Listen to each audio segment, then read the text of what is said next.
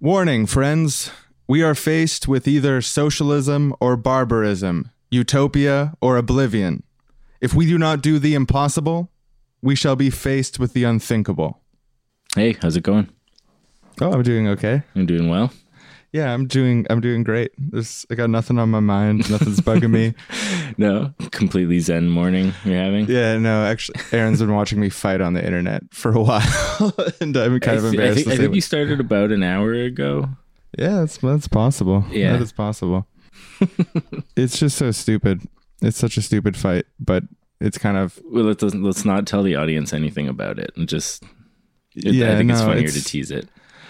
Yeah, I'm just you ever been like in a discussion where you know that there's no way to there's no way out and there's no there's no winning. There's no and there's no there's no middle ground to be found. There's nothing. But at the same time it's like they're really digging their fingernails into your skin and you're like, "Oh, man, I need to defend myself." Like, "Holy fuck, you can't say that about me. You're just being so disrespectful."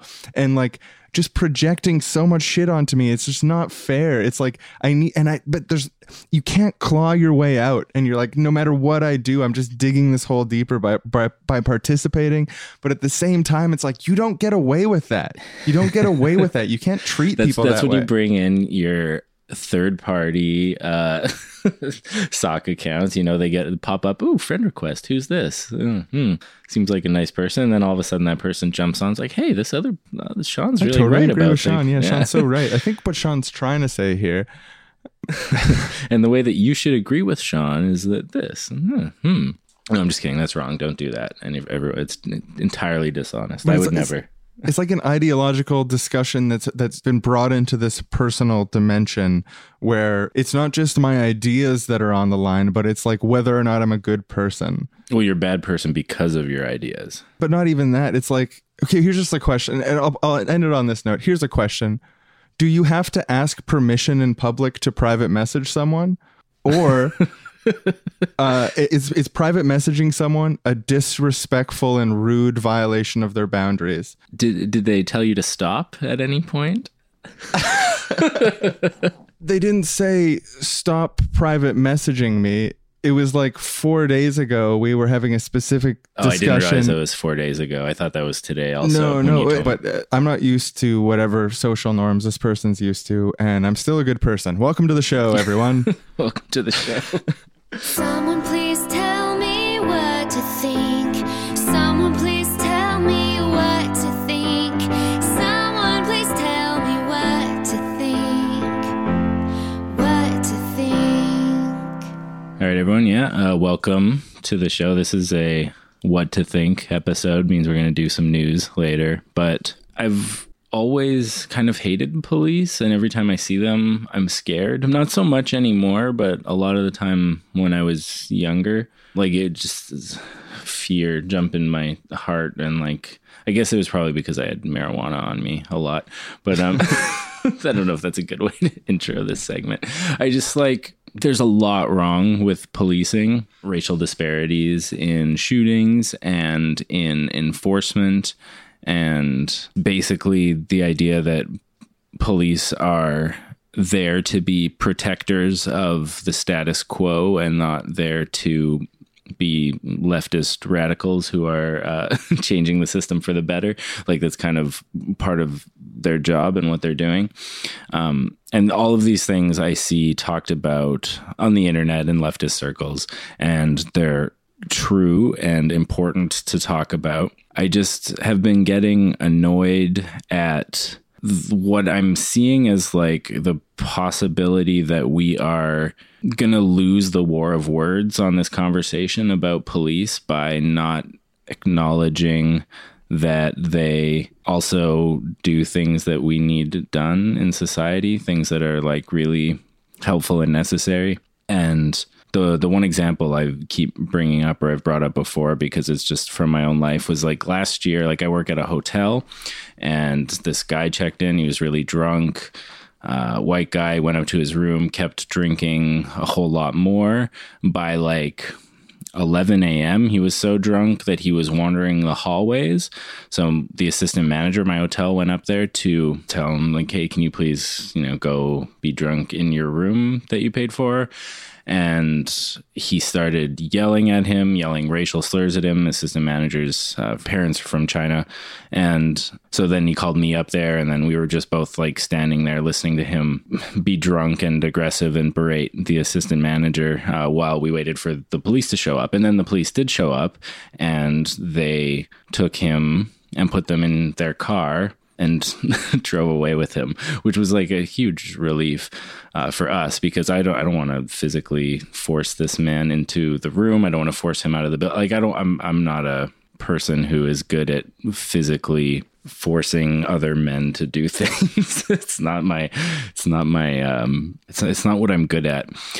So that time the police were yeah in that specific instance they did something that we need them to do. And they, and they do things like that fairly often. Like i understand a lot of what they do is just like traffic ticketing people which is something that i guess they need for money that i'm kind of like not that big of a fan of. And there's so many things police do that i'm not that big of a fan of.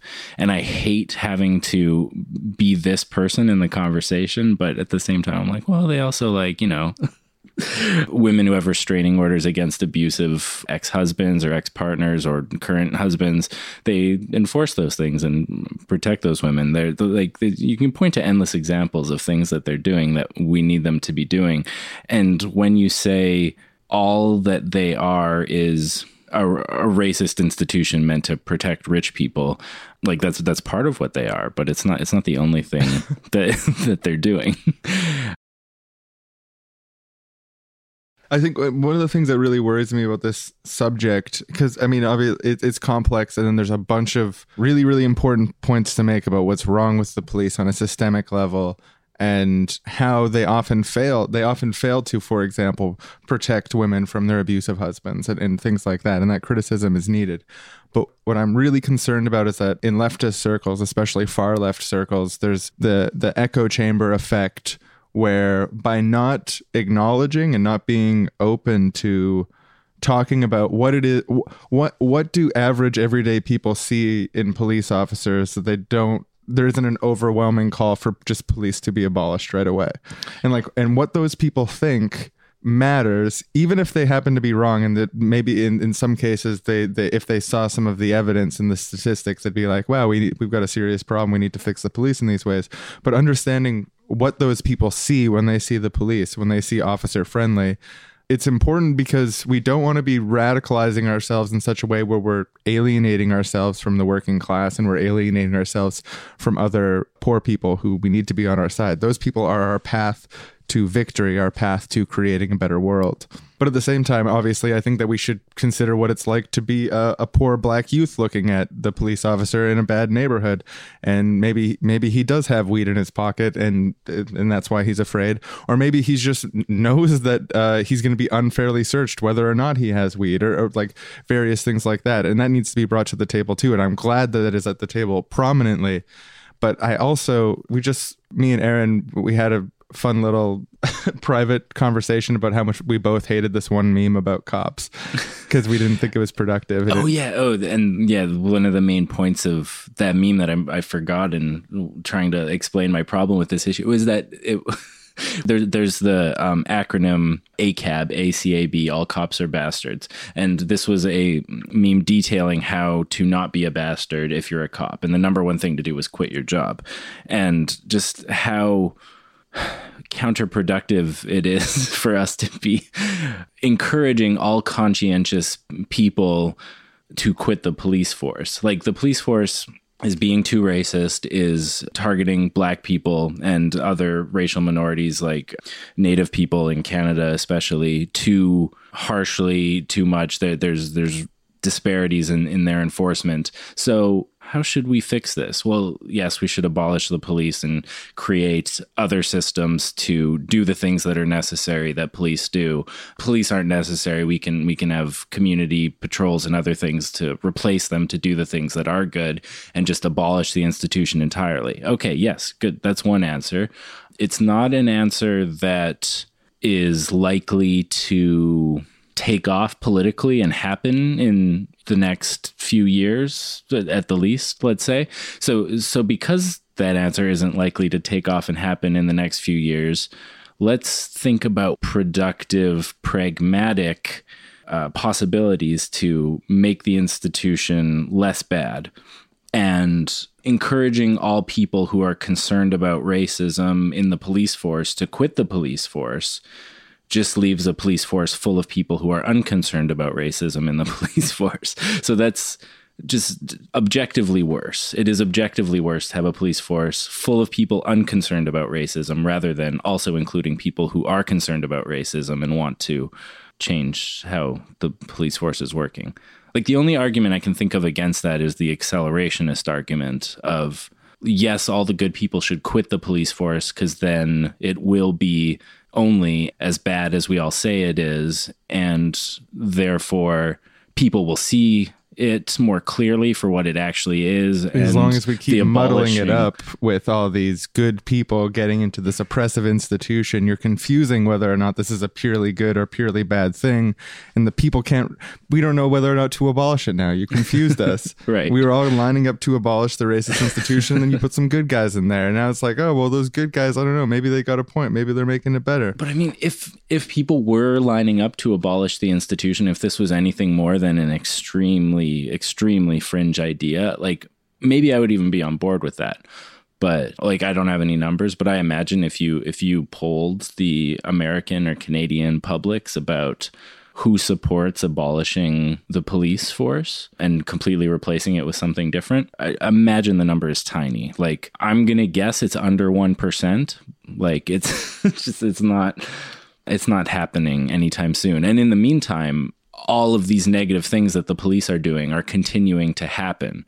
And I think the m- most important thing should be trying to address those issues with whatever levers we can pull that are available to us. The lever of abolishing the police force isn't available to us. It's available to us in science fiction. And if you write a really good science fiction story about that police free world, you actually will probably help actualize it in the long term if that's your goal but yelling at liberals who uh, support their local police will probably push the dial in the opposite direction a little bit. Yeah, I mean, like fighting the people who are saying, let's have uh, racial sensitivity training, who want better training on how to de escalate conflicts without using weapons, uh, people who want to encourage members of minority communities to join police forces. Like I saw a piece on, I think, Vice about that recently, that there's a big push, I think it was in Chicago, to get more members of black communities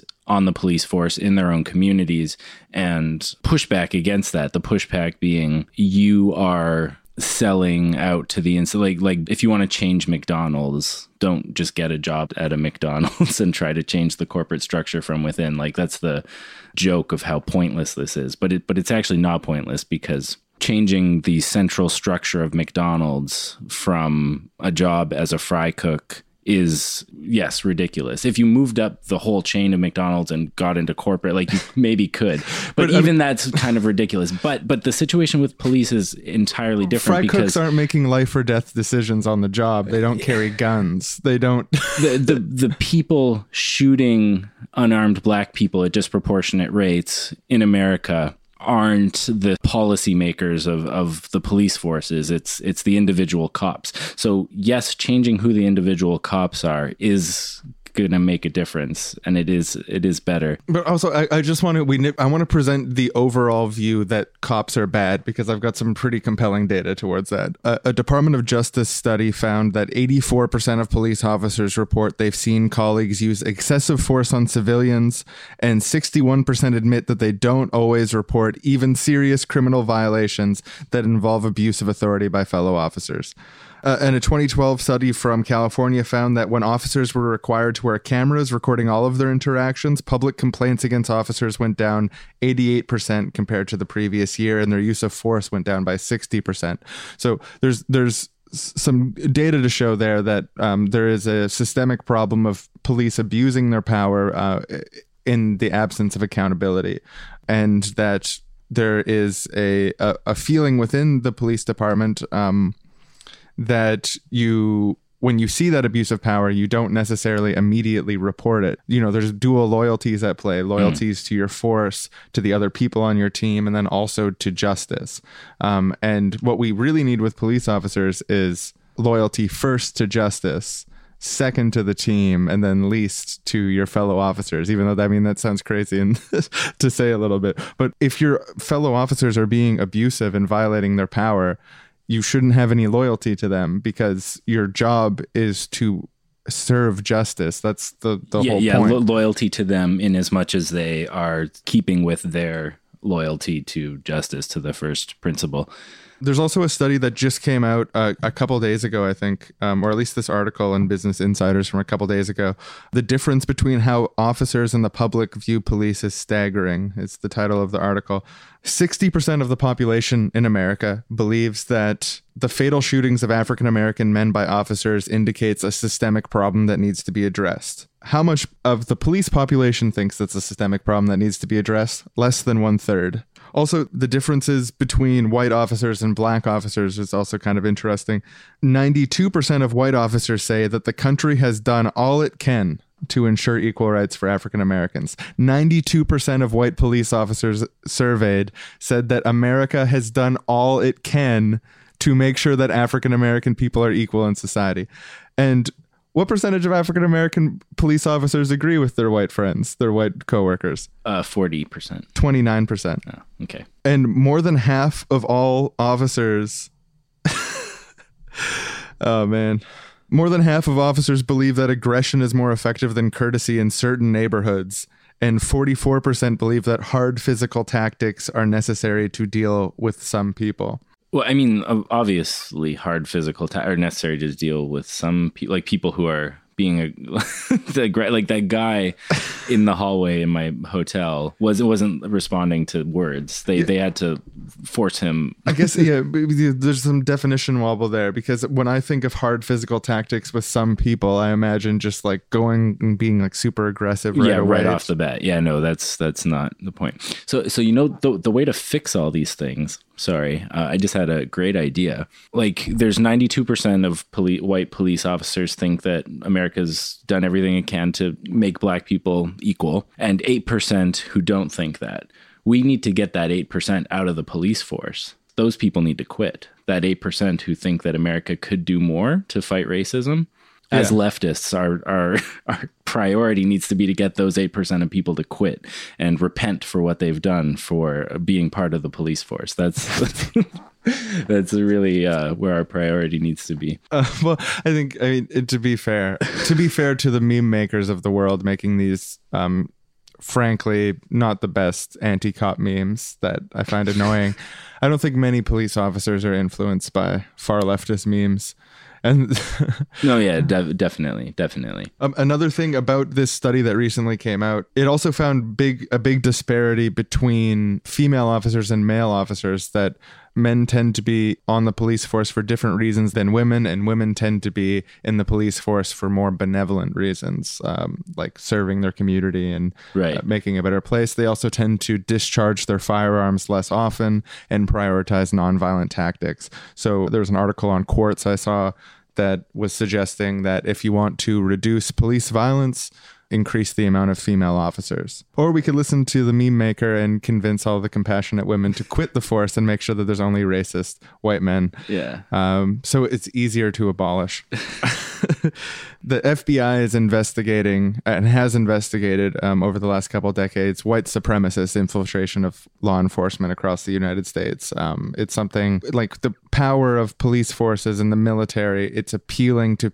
people who are racists and want to take power. Yeah, and ju- just to be clear, when you're saying the FBI is investigating white supremacist infiltration into police forces, we're not talking about sys- systemic white supremacy, like in the way that we all support systemic white supremacy through our actions. They're talking about like people who have views similar to the KKK Yeah. being in the police force. Yeah, Yeah. Like, like just like dictionary definition white supremacy, not academic definition so- white supremacy. Yeah, and when you when you start connecting all the dots here, it starts getting um, really really concerning because there's a systemic problem in the police force is that when there is abuse, it's often not reported. When it is reported, the guy rarely loses his job over it. He'll often be paid for his time off on taxpayer dime and also on taxpayer dime if there's any settlement that's given to the victims of it that's from taxpayer dime.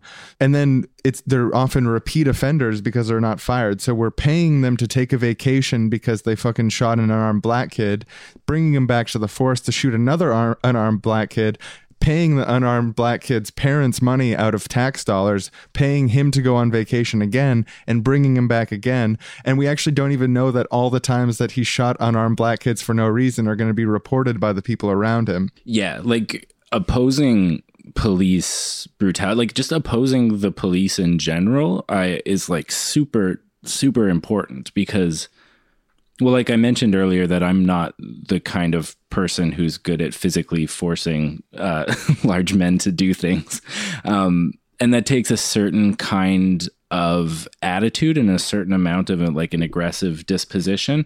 And just by definition, the police are going to attract aggressive people. It's going to attract people who are interested in being in confrontations, who are interested in throwing their power around, interested in carrying a gun, like people who are interested in those things, not all of them, but many of them, th- th- there's an edge to them. And the the best idea of what police or what protectors of society should be doing would be to channel that energy in good directions but we we just know it's not always going to go in good directions so so there needs to be like accountability mechanisms what you're talking about they should probably actually just be fired without pay forever Yeah, sometimes in some cases Put in- put in jail. Yeah, yeah. treated as a criminal Yeah, because well because they are yeah, Yeah. because if you murder someone for no reason, that's murder. Doesn't Yeah, matter what color your outfit is. yeah no it, definitely definitely definitely Or if you stop a woman on the side of the road and you sexually assault her. This is another like there are instances of police using their power to sexually assault women. Uh, like sure yeah and and the because there's this feeling of a thing that we can perpetuate when you're talking about these criminal acts by police that the police is at war with the rest of the population that police are under attack that being a police officer is this dangerous job we need to stick together. Or maybe like oh our police budget is going to be cut over this controversy so even though that's a horrible thing to do to someone and i'm totally aware it happened as a police chief i'm going to try to figure out how to benefit my department as much as possible rather than benefiting the principles of justice. So there, there's so many moving parts here that create this perfect storm of you're giving a bunch of people guns and getting them to walk around and telling them they're important and they're allowed to shoot people yeah I mean that that causes trouble in itself. But th- there's a way, there's a sliver, there's a liberatory sliver within the concept of policing and co- community enforcement and and social justice. Like all justice is social justice. Justice is a social concept, and and police should be serving the principles of social justice. They police should. should be social justice warriors They quite literally already are. Yeah, well, yeah, yeah, definitely. They in just many suck at it. instances. right, exactly. Whatever, if, if we abolish the police and we introduce a new system, a new force to protect people from violence, no, no matter how we set that up, we're going to be putting weapons in the hands of aggressive people and saying, channel that aggression in the right way. Like that, that's, that's necessary. I, I, I really can't think of a way around that because people who have zero aggression are, don't want to do that. Like I don't want to carry a weapon and and protect people. Like I, I'm I'm scared. I don't want to do that. I'm a coward. Uh, so like it's it's just it's it's part and parcel with the job is that there's going to be this tyranny element and what we need to focus on is reining it in preventing it from ever becoming what it is now like it, i guess we can't prevent it from becoming what it is now because it already is what it is. We're it gonna is do now. all we can to stop what already happened. but like I'm just saying, I don't think this is a tension that's ever going to be fully resolved. And I think it's a bit of pejorative utopian thinking to think that, like, oh, if we just abolish the police, like, we'll have these perfect answers to create a new system to fix it. Like, if we abolish the police, fine, and create a new system, fine, that's great. But we're still faced with all these same problems of how do we get aggressive people to protect us and not take advantage of it and not take advantage of people. And that's why I think talking about liberal reforms as much as people on the left on the far left hate talking about liberal reforms like what we're doing is finding out ways to limit and contain state sanctioned the the publicly sanctioned use of force against those who would disturb the peace f- finding out how to how to contain that and, and channel it in the right direction. And and that is a useful project no matter what system we're doing it within whether it's in the new leftist not police patrol force or in the current system like finding out those regulations those those barriers to put up is a useful project. And even patchworking the system that we currently have now given that abolishing is is a, a fantasy in the near future is going to give us a lot of really useful information for how to set this up properly in the future. And we could have changes in the existing system that are like I it I almost feel like it's mind killing like it's disrupting my ability to think to think of it in terms of like is it left or not or is it left enough but like you can have reforms that are compassionate based on science accountability and having an effective police force within the context of existing police forces that could translate in the long term to uh, values and social norms that would facilitate the transition away from a police force based system. Um, the two aren't in contradiction. They're they're two steps of the same process if it's done correctly. yeah it's revolution versus reformism and reforming to fundamentally change a system in a revolutionary way as a possibility something we've talked about a lot and it applies here also Yeah, and the, our, our conclusion was to give you the short version. It's a stupid dichotomy. We agree with Rosa Luxemburg. The two are, are one process that work together. Although I didn't know that Rosa Luxemburg thought that when we made that point. We just happened to be right the same way she was, and then I later found out. Um, so I claim Rosa Luxemburg. She is Rosa's a part of on our, our side she she agrees with our us ideological legacy. we are continuing her work uh, in this episode so so you're welcome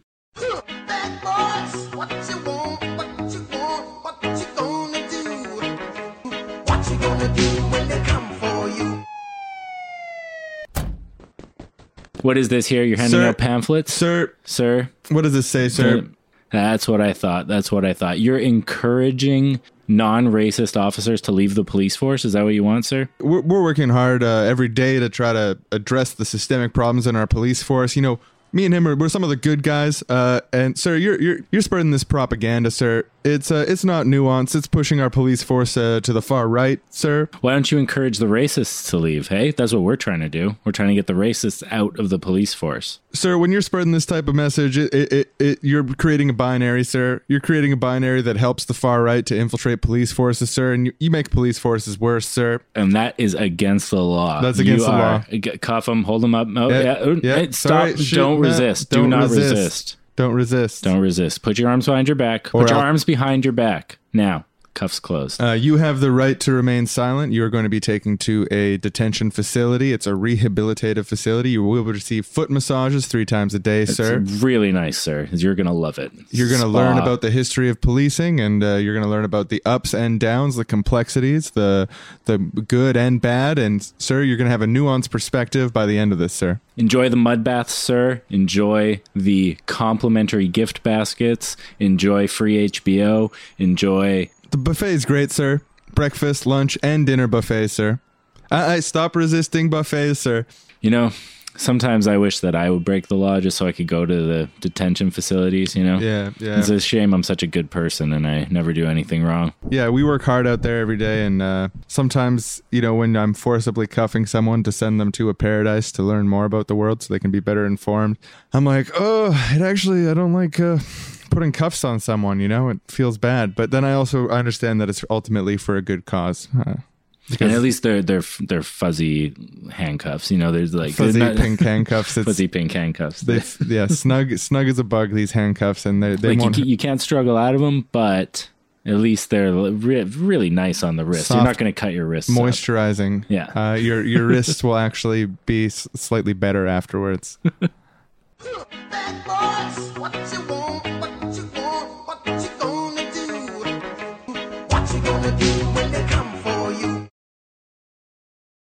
Oh, time for And now we move to Canadian news. Canadian news, Canada, News. Canadian news. home of the free, land of the brave. It's been a while since we did a news episode, so I'm sure Canada has lots of fun, exciting news to, to talk about.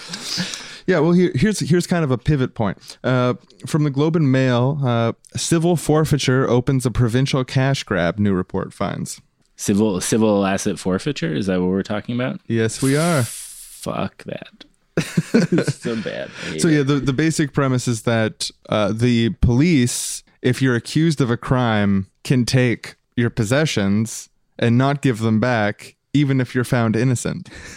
Yeah, uh, and like this isn't a Canadian thing, but I just saw this video uh, recently. I can't remember what American city it was in, but they had recently bought devices to extend their ability to seize civil assets to what's on your credit card and debit card, not just if you're carrying a bunch of cash around with you, which theoretically you're like, okay, if you have $10,000 on cash with, with you, maybe it's because you're a drug dealer. But these were like little devices that could swipe your credit card and your bank account, and they could be like, why do you have $10,000 in your bank account? And if you don't have a good answer for that, then whoop, ours now. Uh, so it's just it's fucking terrifying. But I'm sorry, go ahead. Yeah, This- that's crazy. So, in criminal proceedings, the standard for guilt is proof beyond a reasonable doubt. Civil cases work on the lower balance of probabilities. This makes it easier to go after cash and other assets, especially where evidence for criminal charges, let alone conviction, is lacking.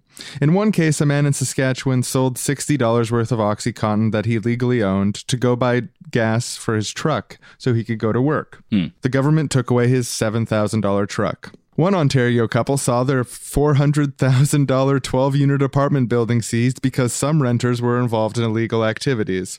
The province argued they should have evicted the tenants. Alberta assumes that if police find $10,000 or more in cash during an investigation, the money was illegally required. British Columbia confiscates expensive cars. In one case, a $235,000 Ferrari because it committed a traffic offense. Whoa, really? Yeah. Oh my god. So the concept behind civil asset forfeiture is that this money will go to compensate victims, but in practice here in BC, uh, BC has seized 41 million dollars over the last couple years, but only paid out about 1.5 million. What happened to that other 39.5 million? Do we know? Is that a rhetorical question or? It is. Presumably, it went to the the government. I hope. Uh, the police forces. That's how I understand it. In at least in America, a lot of the time, police forces basically run on civil asset forfeitures because they're underfunded and they th- need the money in order to keep existing. It is an evil practice. It's some Yeah. fucking Robin Hood shit. Some like It's, it's the opposite of Robin Hood. It's Yeah, that's what I mean, the bad guy from Robin yeah, Hood. Yeah, it's the strong stealing from the weak. It's like it's like oh, it's not murder when a cop kills someone who's unarmed for no reason, and it's also not theft when they steal things from people for no reason. it's, it's the, it is it is both of those things, murder, murder and theft. So, um, yeah, fuck that. Moving on. In Canadian politics news, I want to do a little overview of stupid, sexy Trudeau's broken promises. Sure. Um, our our prime He's, minister. not, he's just- not even that sexy. Like he's fine looking, but I don't know. Yeah, for a Uh, he's not my type, to just be honest. fair enough, and uh, I wouldn't force you to to be with him. I, and that's just me. That's my. Even if I was a cop, You know, I Right. wouldn't. I would be benevolent. I could force you to be with him, but I wouldn't. You have to be with him. Okay, so uh, the the Get in the back. We're driving you to to, to Ottawa to be with Trudeau. it's your And- punishment. and you're gonna find him hot. Um, so we we've got a lot of international media coverage over old Trudy and what a beautiful angel he is, and how he's such a perfect, progressive, beautiful angel. Yeah, summary well- of all our values. when uh, Trump did the travel ban, he said they can come to Canada, and everyone was like, "Aw, so great! Look at how great Canada is." I want to fuck him. um, um, okay, so there's three key promises that I want to outline here. Um, two are definitely broken, and one he's got an opportunity to not break, but I'm very, very pessimistic. Um, the first is electoral reform, which it you know they promised it'd be the last first past the post election. They've now fully backed off from that, saying that by by having a fair electoral system, a proportional system, as was decided on by the working group that was bipartisan between all the different parties, and also based on expert consultation and consultation with the public. And even in their consultation with the public, where they slanted the deck towards the systems that they wanted away from proportional representation, people still overwhelmingly wanted one vote to count the same as everyone else's vote. They've backed down saying that this will create political instability, uh, smaller parties, and allow extreme voices like Donald Trump to have their own parties, which is fucking ridiculous because If you if you look at America and how Donald Trump rose to power, it, was, it wasn't because they have so many smaller parties competing. And yeah, no, he it's because they only have two major parties, and he seized control of one of them. So like, it actually having a bunch of smaller parties might be more beneficial for preventing Donald Trump or anyone from having ultimate power like that. Yeah, and, and we're on the precipice of that happening in Canada as well. We've got several uh, pseudo fascist morons running for leader of the Conservative Party, which is one of the two parties in, in our country. Although we do have four, uh, no, five represented parties with seats. Um, forgot about the Greens. Good job, Elizabeth May, on your one your one seat. I didn't mean to diminish it, but it's just one. The Conservative Party is one of two parties that goes back and forth in forming government, and it seems that we're going to potentially have a Trump moment as well. Because precisely fucking Pretty Boy didn't uh, reform the goddamn electoral system like he explicitly promised and campaigned on for months. The second broken promise is uh, improving relationships with the Indigenous people of Canada. He vowed to have a nation to nation relationship. Let's see. Uh, Cindy Blackstock, Executive Director of the First Nations Child and Family Caring Society of Canada, says it's not just that they aren't meeting our promises. there was a legally I'm sorry for laughing. It's just awkward to imagine having such a horrific government that people think is good. Hmm. This was a legally binding ruling where the Canadian government was found to be racially discriminating against 163,000 First Nations children and they were ordered in court legally to stop, which they did not do. The Canadian Human Rights Tribunal has so far issued two non compliance orders against the Canadian government. Um, I've also seen some people talking about this in uh, Parliament um, from the, uh, the more left wing party than uh, the Liberals, the NDP, saying basically that the Canadian government is in fighting residential school victims in court. Now, residential schools were the uh, schools where Native children were systemically abused for decades and decades, and it stopped. I think only the last one closed in the early 90s or late 80s. They're fighting them in court to not pay them out by using evidence like them not remembering which date precisely they were raped on. That is literally that was literally used as evidence in court that the person was lying and they shouldn't be paid. And we're spending more money to fight them in court than it would take to just pay them out. So uh, good job, Trudeau. Yeah, you're so handsome. Trudeau's our Obama, and so yeah, we're gonna get our Trump in another few years. God. yeah. You're right. Um, and third, the the last broken promise from Pretty Boy Trudeau. I shouldn't call him Pretty Boy all the time. That's like almost conservative. Uh, fucking asshole Trudeau, evil reactionary piece of shit liar Trudeau, is legalizing marijuana. Strongly campaigned on legalizing marijuana. I went door to door on election day getting people to come out and vote, trying to encourage them to vote for the local NDP candidate against an incumbent liberal who had some um, some did? Even though negative you- policies. Weren't you running? Yeah, yourself? it was. I was running in a different riding, and Oh, but I oh, also okay, okay. volun- I volunteered in a different riding on election day. Gotcha. than- I didn't even know you did that. I did. It was it was fun. It was interesting. And I would ta- I talked to people at the door and these are people who had, you know, promised they're voting for us, strong supporters on election day. They're like, um, I, I think we just got to go with the legal weed, man. Sorry, like legal weed. Like I know that was a deciding factor in a lot of people's votes, but it seems like we're not going to get legal weed before he is reelected at this point. Although it's it's been going back and forth. They've been promising, you know, spring it's going to be announced, and I don't know. Yeah, they had said February originally, and the last time I looked, um, because I was like, oh, it's February now, they'd said spring. So it said that they're introducing the legislation. So from what I understand, they said they were still going ahead with that. Yeah, and the, the- I mean, uh, um, NDP um, MP Peter Julian uh, represents New Westminster. He's one of the candidates in the NDP leadership race right now. He, uh, you know, the NDP's been calling for immediate decriminalization. There's been thousands of people who've been arrested for uh, possessing cannabis. Yeah, Trudeau's even gone and been like, the law is still the law. Like, I've seen the headlines about that. And he's just like, you shouldn't do it, even though we said we're going to legalize it. Yeah, Yeah. even though and it's being sold in storefronts in Vancouver and Toronto and across the country and other places, like openly. Tom, uh, I think it was Tom Mulcair, like the exiting leader of the NDP, said, "It you know, it's too bad these kids can't use the liberal platform as a defense in court." Right. Uh, But yeah, so Peter Julian introduced a, a decriminalization bill that would just say, you know, starting right now, we're gonna not arrest people. Yeah. We're we're gonna not send people to jail and give them criminal records, especially in the north where it tends to happen more. Apparently, we got the bill right now. Let's just sign off on it, Trudeau. We'll get it done right now. Pass it right through, no problem. It's not gonna fuck up your legalization plans, but it's also gonna help uh, hundreds of thousands of people. And uh, the Liberals didn't didn't pass that. Which pivots to my last point.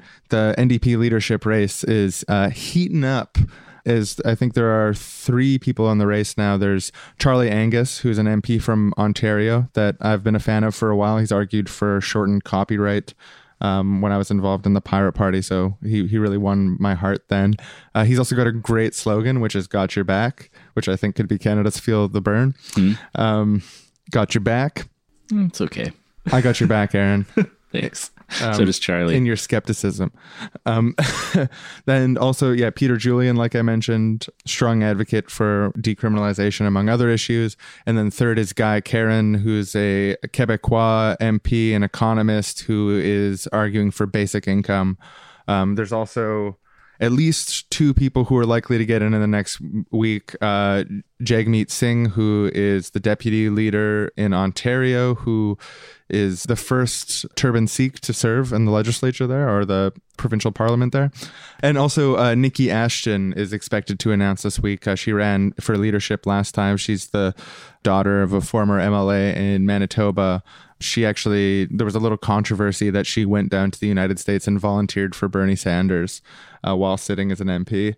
Um, nice. That sounds cool. I like her. I think I want to vote for basic income guy based on like nothing. I know nothing about any of these people except for a few short Charlie Angus videos that you sent uh, to some group Facebook chats that we're both in that I watch. And other than that, I know nothing about any of them except what you just said right here and basic income guy. Any the French sounds sounds nice to me.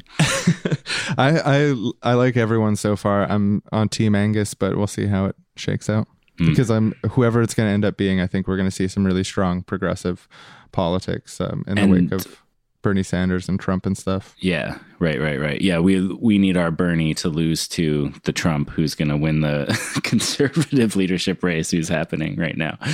Which is like that Kellie Leitch woman and Kevin O'Leary. I, I don't Yeah, know I- any of the other people running. Interestingly, in the last federal election, Stephen Harper tried to pull some Trump style divisive politics on a couple issues and it didn't work out for him. So I think Canadians in general the only reason that we go back and forth between liberals liberals and conservatives is because we're split up among multiple parties. It's more complex. We more left leaning than America.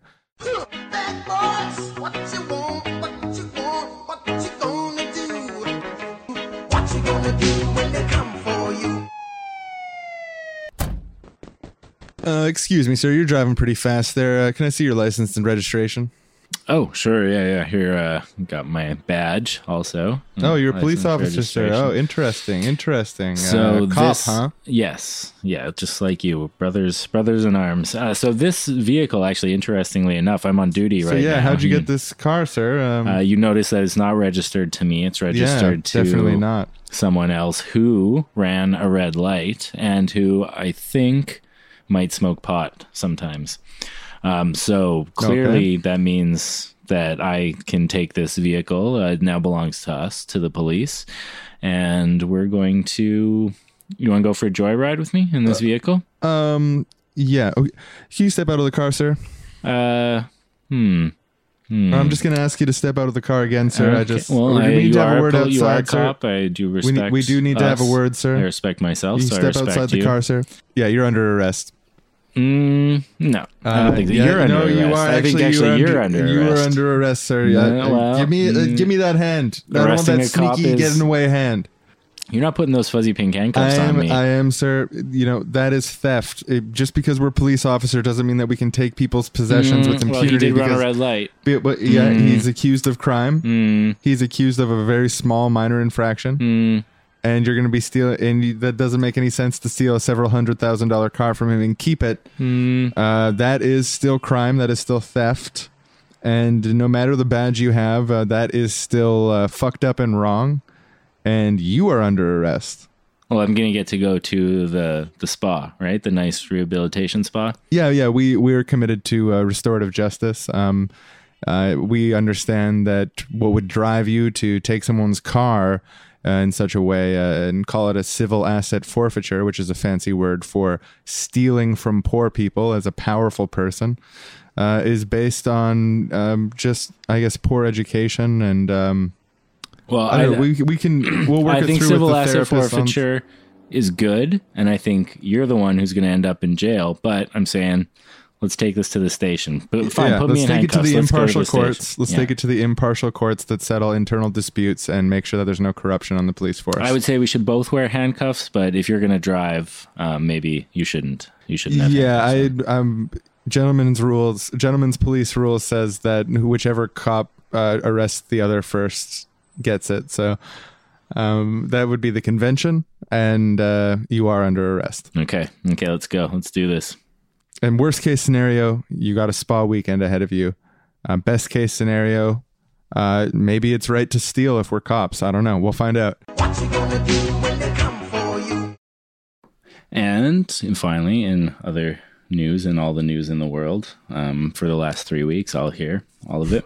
Uh, uh, newly elected Democratic National Committee Chair Tom Perez demanded an independent investigation into the Trump administration, his campaign's ties to Russia, what he called a rigged election.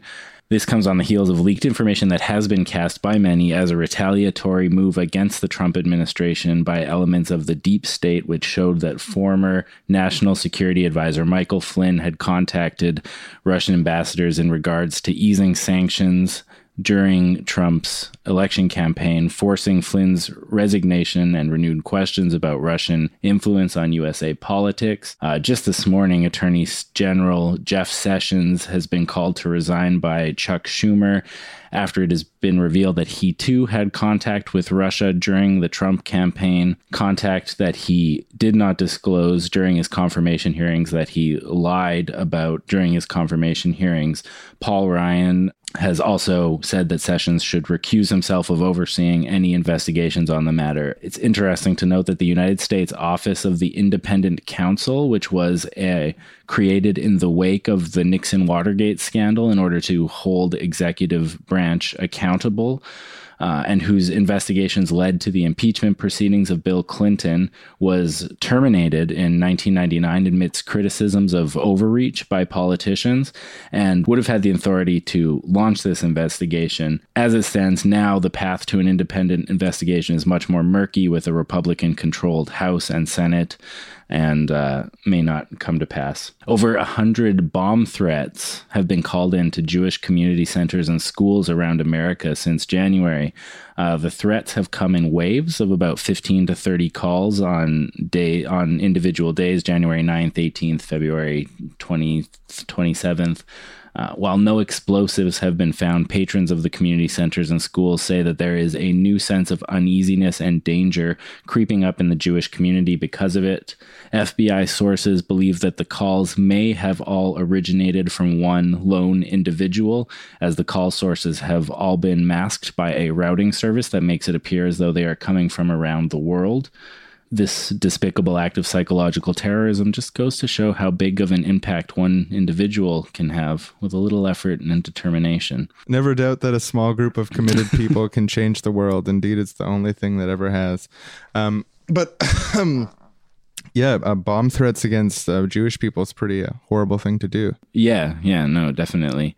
Um, the despicable act of psychological terrorism. Just ending on that ironic note of like, well, look, one person too.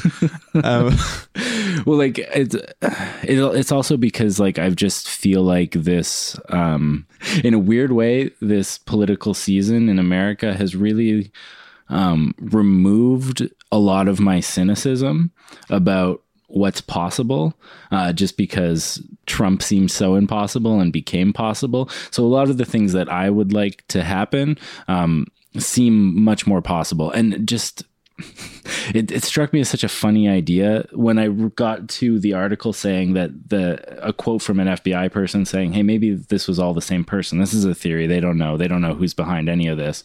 It makes sense to me that it would be one person or a small group of people because why would there just be this rash of anti-Jew like it just if it's coming from one it's a concerted effort from a small group makes a lot of sense and they're getting all these headlines. They're they've created a culture of fear within all these Jewish communities, like around the country. Like it's awful. It's despicable. It's the worst thing. But but it's in another sense an amazing achievement by a small group of people. I mean, I think it's probably easier to create a culture of fear than a culture of hope. Like, right, you, right. You, like can't yeah, call you in utopia hopeful- threats.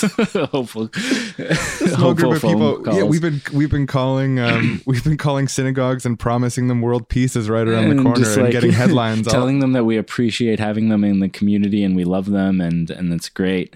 Um, we want a, a wonderful mosaic of all the world religions coming together, and and we're just so appreciative to have so many synagogues in the country, and that's why we're calling. Bye. And it's like I'm going to the news with this. We're creating a culture of hope.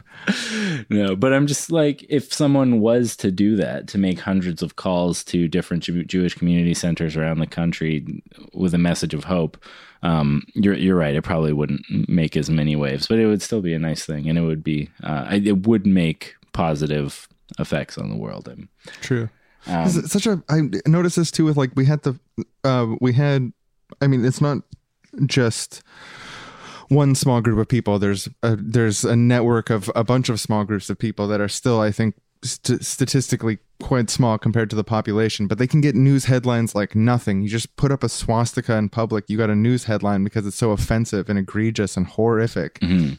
but then if I want to put up a symbol that means utopia, means taking care of each other, means being a good person, being, you know, having radical decency, that's never ever going to get a headline. That's never ever going to be featured on the news like who are these? There's people in our community that think we should be decent to each other. Like that that so there's like this perverse in the the media structure and I think we saw it with the Trump election but uh, and we'll we'll probably see it again going forward for the entire Trump administration in various ways is the the media doesn't we the, the the media as amplifiers is are, are amplifying the wrong messages and are amplifying fear and hopelessness and division and, and all this stuff. And it's not that we shouldn't be aware that this stuff is going on but the way in which it's being done seems to incentivize. If, if you're just a nihilist who wants to get attention and have an impact in the world throwing up fucking flyers around your community about how the, the racism against white people and we need to rise up or whatever like that's going to get news coverage. If i throw up murray bookchin flyers in my neighborhood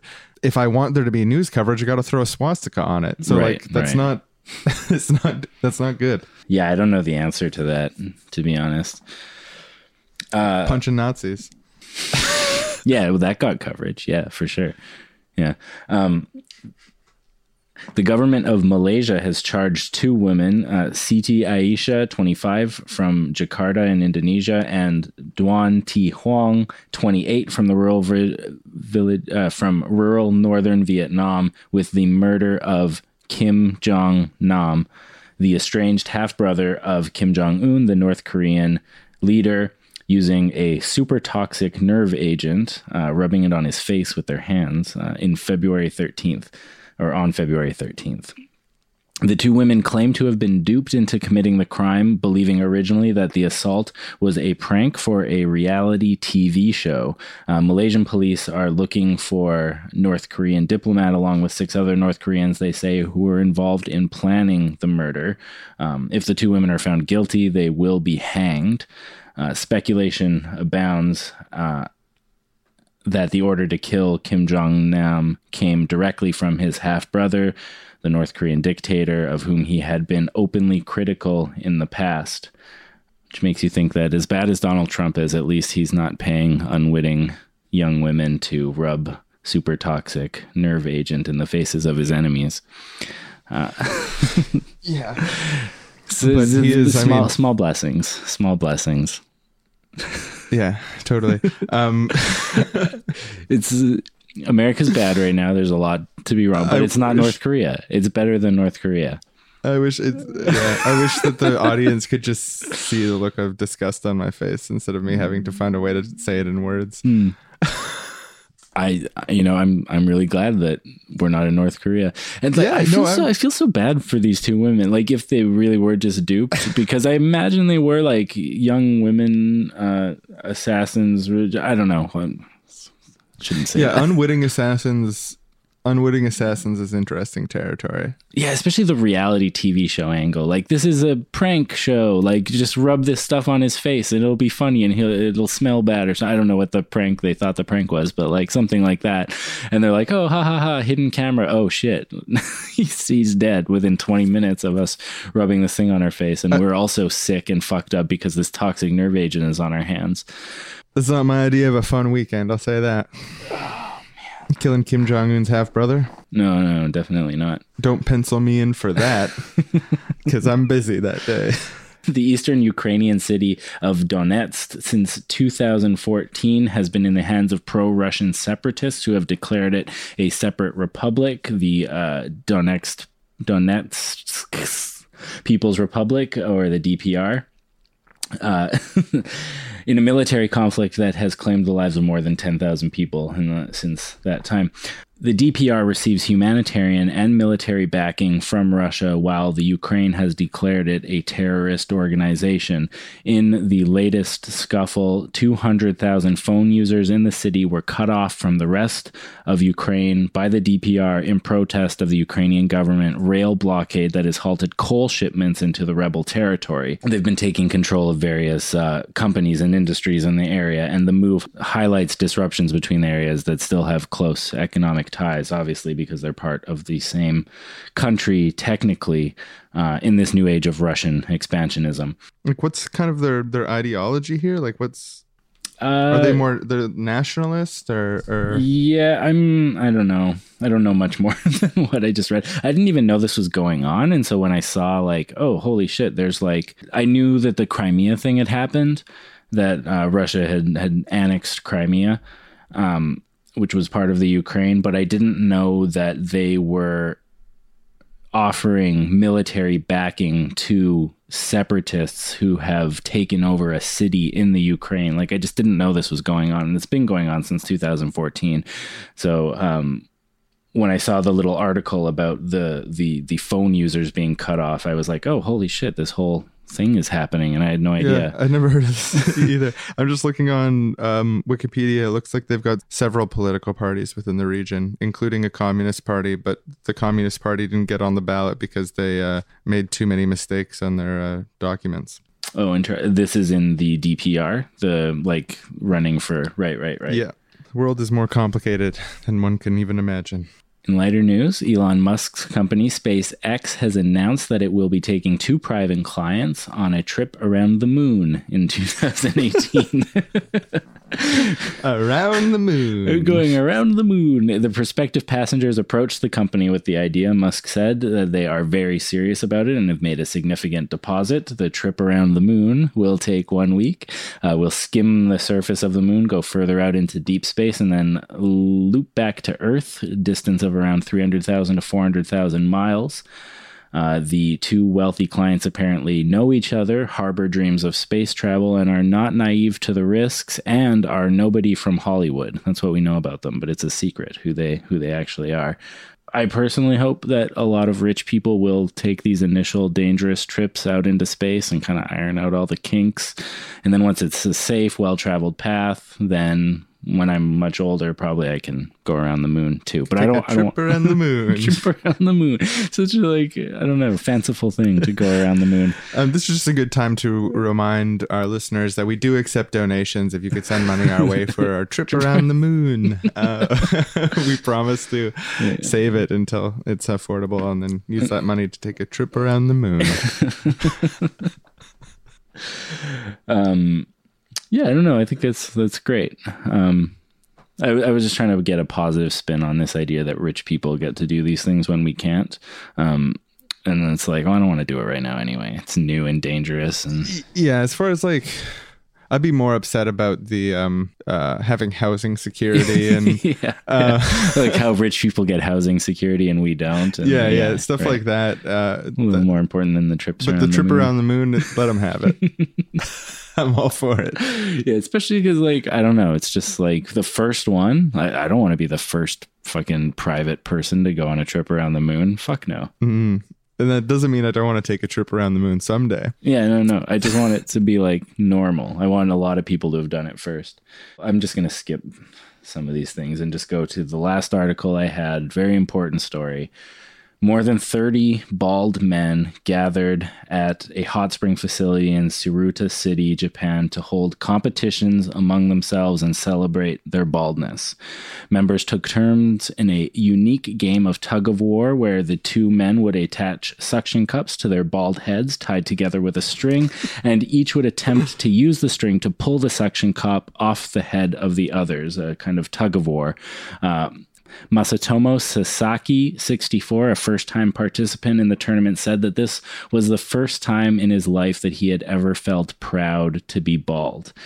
Tajiro Sugo, 70, the club's chairman, said that he has plans to expand and that he wants all bald men all over the world to gather here so that we can organize a bald men's Olympic tournament. So that's just a great human interest story of, of people coming together to celebrate their baldness. That's that's great. It reminds me of um, Larry David on on Curb Your Enthusiasm. There's like a I can't remember if it was like a in joke for one season or something of like or just like one episode or something of like him seeing other bald guys and having like a bald guy moment of like, Right, hey, right. you're bald, I'm bald. hey, that's pretty. Um, I haven't had any bald guy. Mo- I mean, I get like it's it's not fully bald yet, but it's yeah, I'm bald blind. I don't even notice you're bald. bald blind. but you know, my hair's my hair's thinning a bit. Seeing my dad's hair, I think I'm gonna I'm I'm gonna have hair on top, but it's it's it's not gonna be luscious and thick. right, right. Um, It'll be better than mine. My dad's yeah, total, total, just like Mr. Burns ring on the sides. No, no, no hair. Well, maybe this this quote from Larry David I found might be inspirational for you. I don't Yeah, know. thanks. I don't want to speak to your struggle. I but and let me know if I cross any boundaries. Sure. Um, I'm not going to try to do Larry David's voice, although I'm really tempted to. Somebody asked me recently what I'm most proud of. That's easy. It'd be the way I've adjusted to baldness. I'm just a bald man who's way out there. No toupees, no hats, no beards. Just totally unvarnished, unabashed bald. One of the one of the ever increasing minority of bald men who have chosen to do nothing. When true bald men meet, they have an intimate connection. Bald men love other bald men. There's a bonding that takes place on some deep level that you never get with anyone else. We've been through it. We live with it. We've read the surveys, the ones in which 75% women would say they would not date a bald man. Think of it. That's why when a bald guy gets the girl, we know they got a woman of substance, which is not to say that the typical bald man has any substance. The average bald man, for example, has the same superficial standards for women as the guy with hair. That's why we have a little more going for us than the hair man. We have to dress a little better, make a little more money, and have a little more charm just to compete. And we do. Have a conversation with the bald man sometime. Go ahead. Do yourself a favor. Tell me you won't. Tell me you don't walk away impressed. that your day was not made a little richer by the virtue of the fact that you were in a bald's presence. Well, I don't even have to. Like, I know you feel that way. You say it to me after every episode. Just like, wow, great, great I feel, bald. I feel enriched by the presence of a bald. oh, sorry. There's a little more. The bald man who doesn't make the effort to compensate for his baldness is in trouble. The last thing the bald man needs is to get lazy. A lazy bald man is done. show me a lazy bald man, and I'll show you a miserable bald man. The lazy bald man who needs to who needs a shave and goes out in sweatpants and a t-shirt might as well hang it up. That's not how we compete in the hair world. I say to the lazy bald man that he's making it harder for the rest of us. I wonder how many bald men become police in order to compensate for their baldness. Fuck, I love Larry David. oh, damn.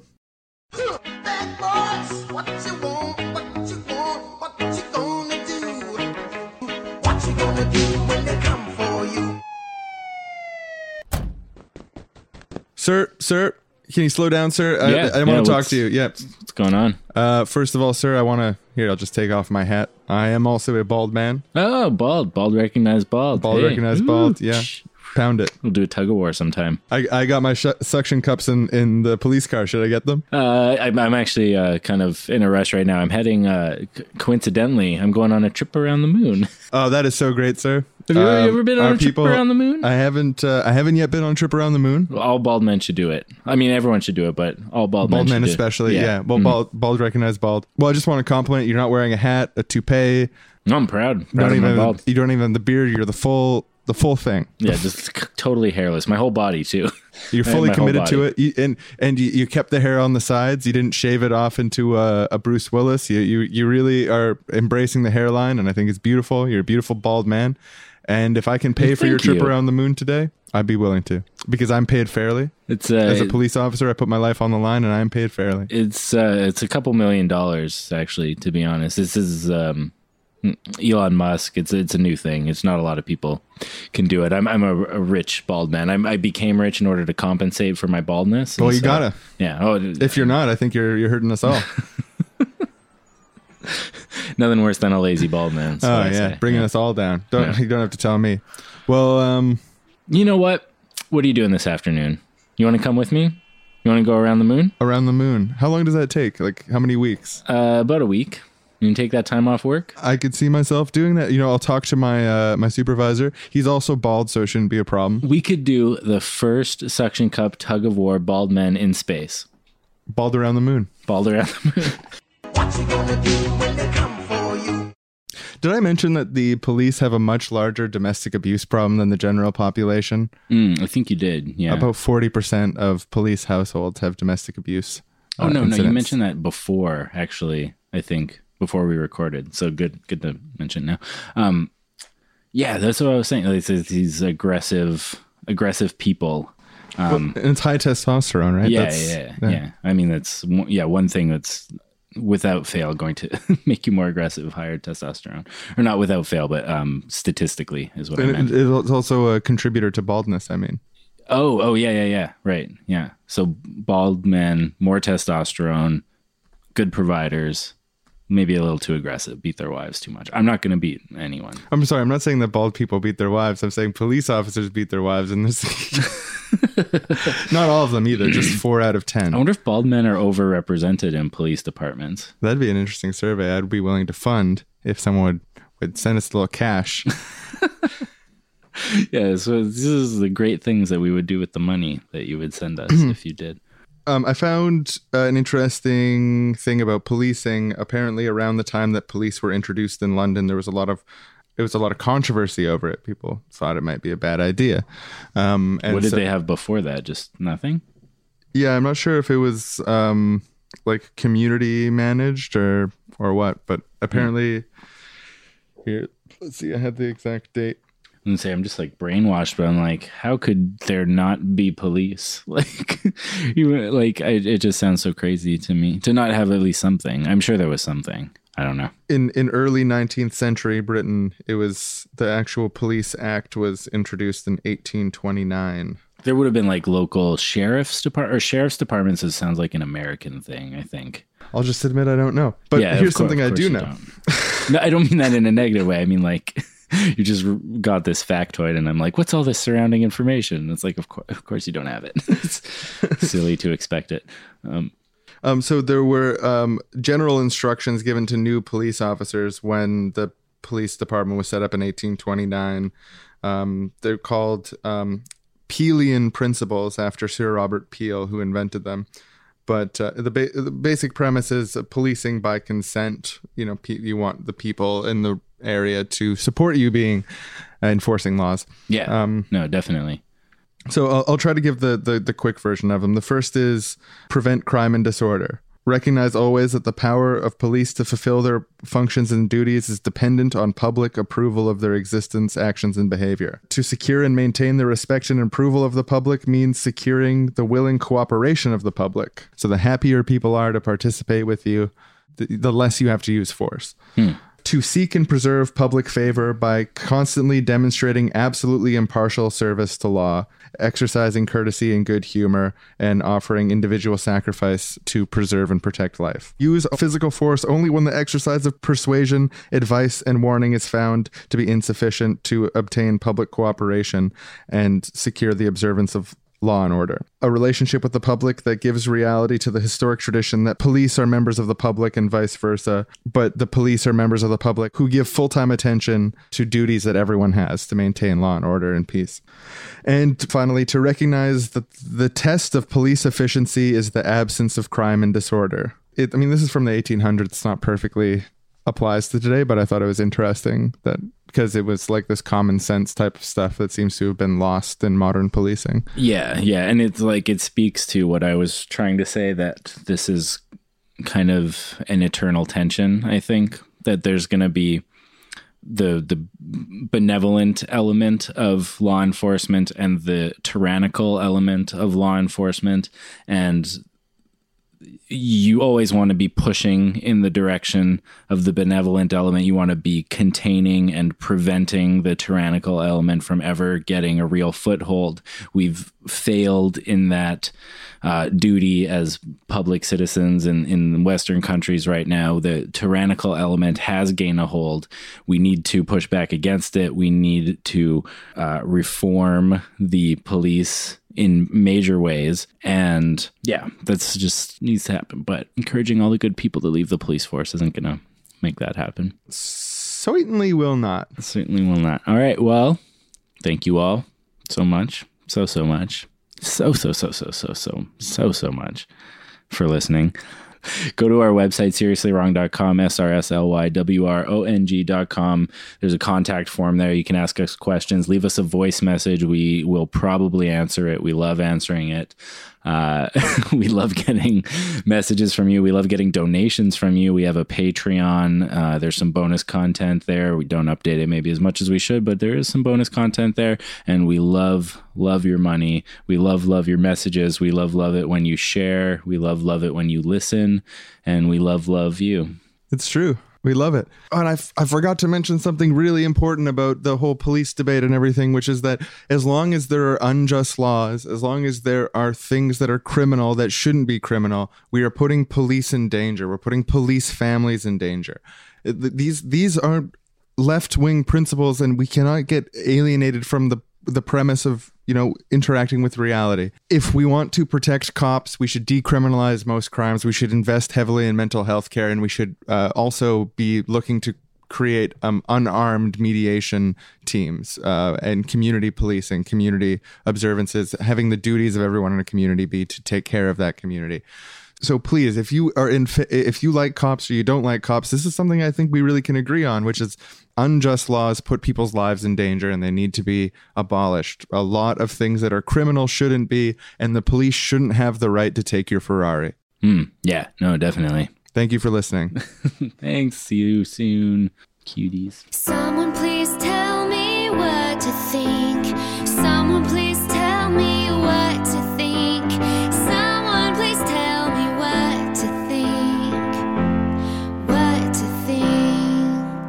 Next time on Seriously Wrong, Sean and Aaron get really mad at people for messaging them without asking first. Can you just, if you're going to private message us or call our hotline or something, can you ask us first? We don't ex- ex- expect or want unsolicited uh, comments. I mean, everyone knows that on Facebook, you always ask someone first in public before messaging them. That's just how it works. And so we expect the same on all correspondence. and don't private message us at 11 o'clock at night. Reasonable people are trying to go to bed then. And if you private message us, we have no choice but to read it and respond. There's Hello, I'm trying to go to bed here, but I have to keep on responding to these dang private messages and uh, feedback of podcast listeners. But, you know, can you please not send me an email at 2 a.m.? My phone wakes me up next week. next week. Thank you.